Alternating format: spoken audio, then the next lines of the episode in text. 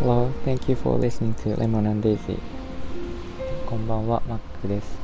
えっと、私、一人暮らしを始めてから、えっと、料理を、えーやろうと思ってました。ままして。で、えっと、学生、大学生の時に、あの、喫茶店でアルバイトをしてたことがあるんですけど、この喫茶店は食事も提供する、あの作って提供する喫茶喫茶店だったんですけど、えっと、パスタとかピザとかピラフとかドリアとかサラダとかですね。あとパフェとか作ってましてピザはあの粉からあの練って作ることができるんですけど、えっと、一人暮らしを始めた時はあのパスタをあのなんか詳しくなろうかなと思ってちょっと本を買ってみたりとか、えーあとは、えっと、パスタの料理教室ですね。なんか行こうと思ってたんですね。でもなんかコロナがあって行けなくなってしまって、えーなんかオンラインでやろうとも思ったんですがなんか未だにできていなくて。で、えっと、料理も結局ですねなんかあのーなんかちょっと後回しになってしまって、えーレトルトを買ってそれをかけて食べるぐらいのことしかしてなくてなんかこうどうも食事が、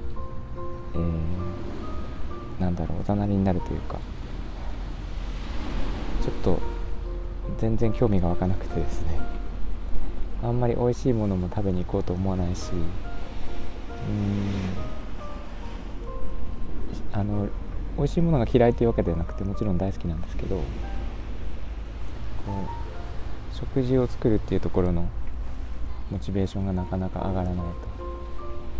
あの皿洗いとかそのお皿を新しく買ったりとかですね。なんかそういうのは大好きなんですけどなかなかこう料理の時間を確保しようっていうモチベーションが上がらずにちょっと困ったりしてます。で結局あのでほとんどのものがレトルトになってしまって手で作っているものがほぼない状態が、えー何ヶ月か続いているという感じです。なんかモチベーションを上げる方法とかあったら教えてもらいたいんですけどあのなんか例えばパスタが好きだったらパスタの美味しいレストランに行って食べしてみる。とあこういうものを作ってみたいなと自分で思うようになるとかうんとあとは人が作った料理を食べてみるとかですね。やってみようとは思ってるんですがなかなか一人でレストランも入れず、まあコロナなのであの自炊で済ませちゃうっていうのがあって悪循環が続いています。ちょっと